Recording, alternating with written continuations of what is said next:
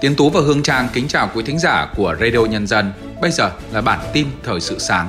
Bản tin sáng nay, Chủ nhật ngày 4 tháng 2 sẽ có những nội dung chính sau đây. Xuất cấp gạo cho 5 tỉnh dịp Tết Nguyên đán Giáp Thìn và Giáp Hạt năm 2024. Gần 2,8 triệu lao động bị nợ bảo hiểm xã hội. Thành phố Hồ Chí Minh yêu cầu tăng cường tiêm bù vaccine cho trẻ. Hơn 1 triệu trẻ em ở Gaza cần được hỗ trợ sức khỏe tâm thần. Sau đây là nội dung chi tiết. Phó Thủ tướng Chính phủ Lê Minh Khái vừa ký các quyết định xuất cấp gạo từ nguồn dự trữ quốc gia cho các địa phương dịp Tết Nguyên đán Giáp Thìn và Giáp Hạt năm 2024. Cụ thể, Phó Thủ tướng giao Bộ Tài chính xuất cấp không thu tiền hơn 1.440 tấn gạo từ nguồn dự trữ quốc gia cho các tỉnh An Giang, Tây Ninh, Lạng Sơn, Quảng Ngãi, Kiên Giang để hỗ trợ nhân dân trong dịp Tết Nguyên đán Giáp Thìn và Giáp Hạt năm 2024. Phó Thủ tướng yêu cầu Bộ Tài chính, Bộ Lao động Thương binh và Xã hội xử lý cụ thể theo quy định, theo chức năng, nhiệm vụ được giao, chịu trách nhiệm về căn cứ, thông tin, số liệu báo cáo. Bảo hiểm xã hội Việt Nam cho biết, hiện cả nước có khoảng 2,79 triệu lao động đang bị doanh nghiệp nợ đóng bảo hiểm xã hội từ 1 tháng trở lên. Trong đó, hơn 200.000 người bị treo quyền lợi do doanh nghiệp đã phá sản, giải thể hoặc có chủ bỏ trốn. Có thời điểm trên cả nước có đến 2,8 triệu người lao động bị các doanh nghiệp, đơn vị, tổ chức chậm nợ đóng bảo hiểm xã hội từ 3 đến 12 tháng, thậm chí là trốn đóng bảo hiểm xã hội. Tính đến hết năm 2022, tình trạng chậm đóng, trốn đóng bảo hiểm xã hội, cả lãi và gốc là 8.500 tỷ đồng, tăng khoảng 2,7% so với năm trước đó và có gần 27.000 doanh nghiệp, đơn vị chậm đóng, trốn đóng bảo hiểm xã hội cho người lao động. Những ngày qua, hàng loạt chuyến bay từ Thành phố Hồ Chí Minh đến và đi các sân bay Nội Bài Hà Nội, Thọ Xuân Thanh Hóa, Vinh Nghệ An, Phú Bài Huế phải điều chỉnh thời gian cất cánh, lùi từ 2 đến 6 tiếng vì ảnh hưởng sương mù. Trước tình hình này, Cục Hàng không Việt Nam đã có văn bản yêu cầu Tổng công ty Cảng hàng không và các cảng hàng không bị ảnh hưởng tăng cường bố trí lực lượng phục vụ điều hành tại cảng, kịp thời giải phóng tàu bay. Cục cũng yêu cầu các cảng vụ theo dõi, giám sát, quản lý hoạt động khai thác của các hãng hàng không, bảo đảm an ninh an toàn, xử lý theo đúng quy định và thẩm quyền những vấn đề phát sinh trong hoạt động khai thác hàng không tại cảng. Sở Giao thông Vận tải Hà Nội vừa có thông báo điều chỉnh tổ chức giao thông trên các tuyến đường Nguyễn Đình Thi, Trích Xài, Võng Thị, Văn Cao, phục vụ chương trình lễ hội ánh sáng rực rỡ Thăng Long.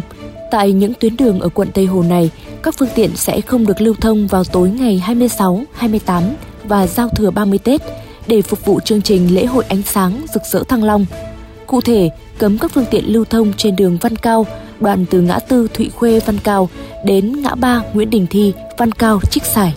Trước thực trạng gián đoạn cung ứng vaccine trong chương trình tiêm chủng mở rộng thời gian qua và nay vaccine mới lại có, Sở Y tế Thành phố Hồ Chí Minh đã ban hành kế hoạch triển khai tiêm bù các loại vaccine trong chương trình tiêm chủng mở rộng cho trẻ trên địa bàn Thành phố Hồ Chí Minh năm 2024. Mục đích nhằm tăng tỷ lệ miễn dịch phòng ngừa các dịch bệnh truyền nhiễm có vaccine, giữ vững các kết quả đạt được của chương trình tiêm chủng mở rộng, tiến tới khống chế và loại trừ một số bệnh có vaccine phòng ngừa. Dự báo dịp Tết Nguyên đán 2024, lượng khách thông qua Cảng hàng không quốc tế Tân Sơn Nhất bình quân đạt khoảng 130.000 đến 140.000 hành khách một ngày, tăng 8% lượng hành khách so với cùng kỳ năm trước. Nhằm hạn chế thấp nhất nguy cơ ùn tắc giao thông khu vực này, Sở Giao thông Vận tải Thành phố Hồ Chí Minh đã có văn bản gửi các quận, đơn vị của thành phố và ngành hàng không về việc tăng cường bảo đảm trật tự an toàn giao thông khu vực Cảng hàng không quốc tế Tân Sơn Nhất. Công an thành phố chỉ đạo tăng cường kiểm tra, xử lý vi phạm giao thông tại khu vực sân bay, đẩy mạnh xử phạt nguội qua hình ảnh. Trong thời điểm gần Tết Nguyên đán, mạng xã hội tràn ngập những lời chào mời đổi tiền mới. Mỗi nơi có một mức phí khác nhau, dao động từ 3 đến 20%. Tiền mệnh giá càng nhỏ thì phí càng cao. Ngân hàng Nhà nước khẳng định hoạt động đổi tiền mới thông qua những giao dịch như vậy là trái phép, đồng thời cảnh báo người dân sẽ đối mặt với nhiều rủi ro như cọc tiền bị rút ruột, lẫn tiền cũ, tiền giả, thậm chí bị chiếm đoạt cả tiền cọc. Còn theo cảnh báo của cơ quan công an, những dịch vụ đổi tiền lẻ, tiền mới trên mạng mang tính rủi ro rất cao bởi các đối tượng có thể lợi dụng nhu cầu của người dân đang cần đổi tiền mới để có thể sử dụng tiền bất hợp pháp, không rõ nguồn gốc hay thậm chí là tiền giả để lừa người dân. Chuyển sang những tin tức quốc tế, phát biểu khi tham dự hội chợ triển lãm toàn cầu về di chuyển Ấn Độ ở New Delhi, Thủ tướng Ấn Độ khẳng định nước này sẽ trở thành nền kinh tế lớn thứ 3 thế giới trong nhiệm kỳ thứ 3 của ông.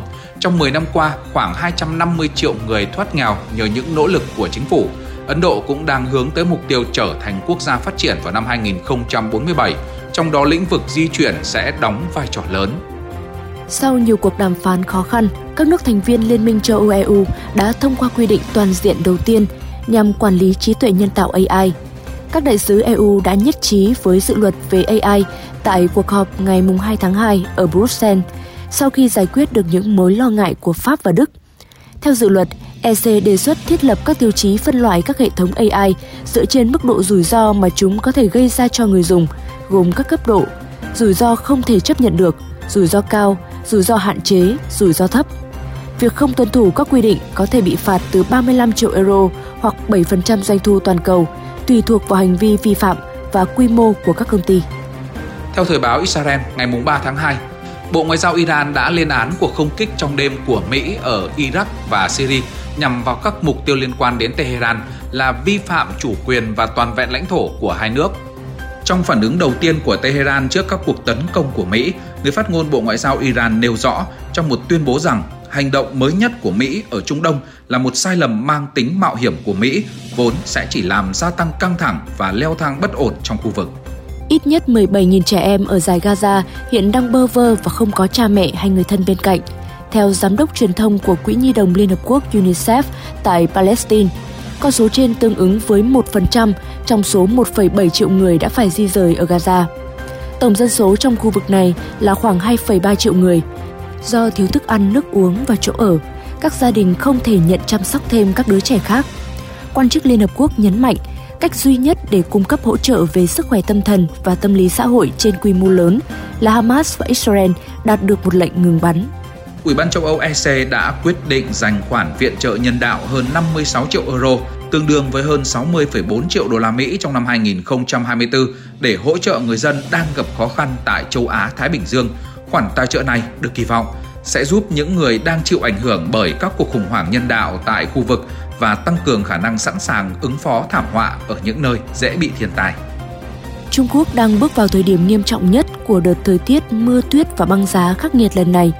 Cơ quan khí tượng nước này đã buộc phải đưa ra cảnh báo đóng băng màu cam lần đầu tiên kể từ năm 2010. Bộ Quản lý Khẩn cấp nước này đã mở rộng phạm vi áp dụng ứng phó khẩn cấp cấp độ 4 đối với thiên tai, nhiệt độ thấp, mưa tuyết và băng giá tới 11 tỉnh. Văn phòng Trung ương Đảng và Văn phòng Quốc vụ Viện Trung Quốc cũng đã phải ban hành thông báo về việc phòng ngừa và ứng phó với các thảm họa nhiệt độ thấp, mưa, tuyết và băng giá trước và sau Tết Nguyên đán. Hãng công nghệ Apple Mỹ đang lên kế hoạch cho phép các nhà phát triển phần mềm phân phối các ứng dụng cho người dùng tại Liên minh châu Âu EU bên ngoài cửa hàng ứng dụng Apple Store của hãng. Đây là hoạt động nhằm tuân thủ đạo luật thị trường kỹ thuật số mới của EU, yêu cầu các công ty có hơn 45 triệu người dùng hoạt động hàng tháng và vốn hóa thị trường 75 tỷ euro, tương đương với 82 tỷ đô la Mỹ, phải bảo đảm các ứng dụng tương thích với ứng dụng của đối thủ và cho phép người dùng tự chọn ứng dụng được cài đặt trước trên thiết bị. Chuyển sang những thông tin văn hóa giải trí cuối tuần. Ca sĩ Hồng Nhung ra mắt khán giả MV Simple Beauty, vẻ đẹp giản đơn, được quay hình tại Pháp. Ca khúc này do Hồng Nhung sáng tác, được lấy cảm hứng từ những điều giản dị trong cuộc sống. MV Simple Beauty như là một bức tranh giản dị đời thường qua góc nhìn của Hồng Nhung. Nội dung MV truyền tải hành trình từ Paris, Pháp trở về Hà Nội đầy nỗi niềm của cô. Tạp chí Billboard vừa công bố danh sách 10 người có sức ảnh hưởng nhất trong nền công nghiệp âm nhạc 2023. Taylor Swift đứng vị trí đầu tiên trong bảng xếp hạng, vượt qua nhiều cái tên nặng ký khác. Nhận xét về Taylor Swift, tạp chí Billboard đã viết: "Không ai trong ngành công nghiệp âm nhạc nắm giữ nhiều quyền lực trong năm qua hơn Taylor Swift. Ở tuổi 34, cô ấy là một trong những người dẫn đầu có ảnh hưởng nhất trong ngành công nghiệp âm nhạc và Taylor đã viết lại các quy tắc." Tiếp tục sự thành công của mùa đầu tiên, Netflix đã tung ra những hình ảnh bắt đầu cho mùa 2 của Squid Game, trò chơi con mực, hứa hẹn sẽ mang đến những trò chơi mới và căng thẳng. Đoạn teaser cho thấy câu chuyện sẽ tiếp tục sau sự kiện của mùa đầu, với nhân vật chính Seong Ji-hoon quay lại để đối đầu với tổ chức đứng sau trò chơi sinh tử này. Gongju, người nhận được nhiều sự yêu mến từ khán giả, xuất hiện trong loạt ảnh mới, gợi ý vai trò quan trọng trong mùa 2.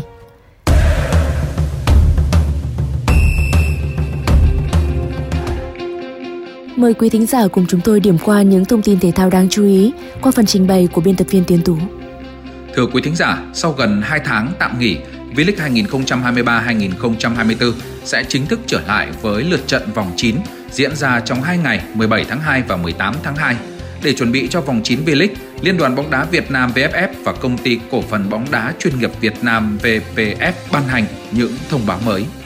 Theo đó, các trận đấu được áp dụng công nghệ VAR đã được ấn định, gồm câu lạc bộ Hải Phòng chạm trán câu lạc bộ Nam Định vào 19 giờ 15 phút ngày 17 tháng 2 trên sân Lạch Tray, câu lạc bộ Thanh Hóa và Hà Nội FC lúc 18 giờ ngày 18 tháng 2 trên sân Thanh Hóa và câu lạc bộ Công an Hà Nội đấu câu lạc bộ Thành phố Hồ Chí Minh lúc 19 giờ 15 phút ngày 18 tháng 2 trên sân Hàng Đẫy. Theo truyền thông xứ Catalan, Xavi đối mặt với nguy cơ bị sa thải dù tuyên bố sẽ từ chức vào cuối mùa.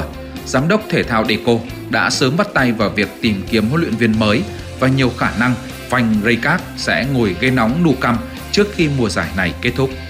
Người hâm mộ Chelsea vừa đón nhận một tin buồn khi chuyên gia về luật công bằng tài chính hé lộ mức phạt lớn nhất lịch sử giải đấu dành cho The Blue nếu không kịp sửa chữa sai lầm. Chelsea chắc chắn cần bán cầu thủ và thu về ít nhất 100 triệu bảng từ các tài năng thuộc cây nhà lá vườn vào tháng 6 tới, nếu không sẽ vi phạm nặng luật công bằng tài chính và một mức phạt kịch khung có thể gõ cửa Stamford Bridge.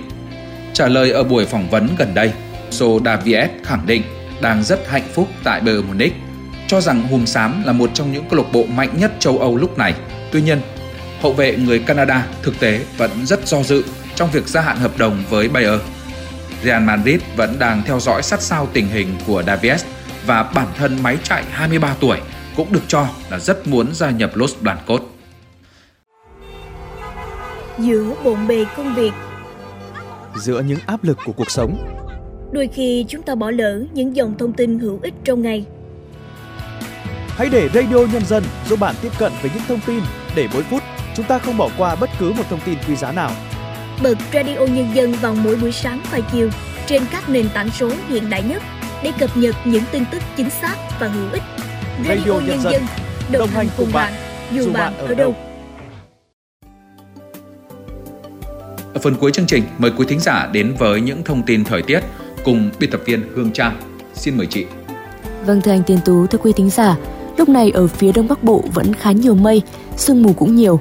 Song tình trạng sương mù dày này được dự báo là sẽ tan nhanh ở các tỉnh vùng núi phía Bắc. Thay vào đó là trời nắng ráo, nên nhiệt độ sẽ tăng khá nhanh lên ngưỡng từ 27 đến 28 độ, có nơi cao hơn. Trong khi đó, vùng ven biển như Quảng Ninh, Lạng Sơn, Hải Phòng, Thái Bình, Nam Định, nhiệt độ thấp hơn phổ biến khoảng từ 24 cho đến 25 độ. Còn các tỉnh phía Tây Bắc Bộ là Lào Cai, Yên Bái, Sơn La, Điện Biên và Lai Châu, trời sẽ có nắng từ sáng nên nhiệt độ trong ngày tăng nhanh. Dự báo đến chiều nhiệt độ ở khu vực này phổ biến từ 26 đến 29, có nơi trên 30 độ. Ở miền Trung lúc này trời chỉ còn se lạnh với mức nhiệt từ 20 đến 23 độ. Dự báo trong ngày hôm nay, nhiệt độ ở khu vực Trung Bộ sẽ tăng dần từ Bắc xuống Nam. Cụ thể các tỉnh Thanh Hóa, Nghệ An, Hà Tĩnh, Quảng Bình, nhiệt độ là 26 đến 27 độ. Khu vực từ Quảng Trị trở xuống đến Quảng Ngãi là 27 đến 29 độ. Còn khu vực Bình Định cho đến Bình Thuận, nhiệt độ cao hơn, phổ biến từ 30 đến 32 độ. Nhiệt độ ở Nam Bộ hôm nay sẽ khá cao, các tỉnh miền Tây sẽ có mức nhiệt từ 32 đến 33 độ. Các tỉnh miền Đông nhiệt độ nhỉnh hơn, dao động từ 33 đến 34 độ, có nơi cao hơn. Còn ở Tây Nguyên, nhờ địa hình cao nguyên nên dù nắng nhiều, nhưng thời tiết vẫn khá dễ chịu bởi nhiệt độ cao nhất trong ngày ở đây hầu hết đều chỉ dao động từ 29 đến 32 độ, chỉ cục bộ có nơi cao hơn. Những thông tin thời tiết vừa rồi đã kết thúc bản tin thời sự sáng của Radio Nhân Dân. Chúc quý thính giả có một ngày nghỉ thật nhiều niềm vui. Kính chào tạm biệt và hẹn gặp lại trong các bản tin tiếp theo.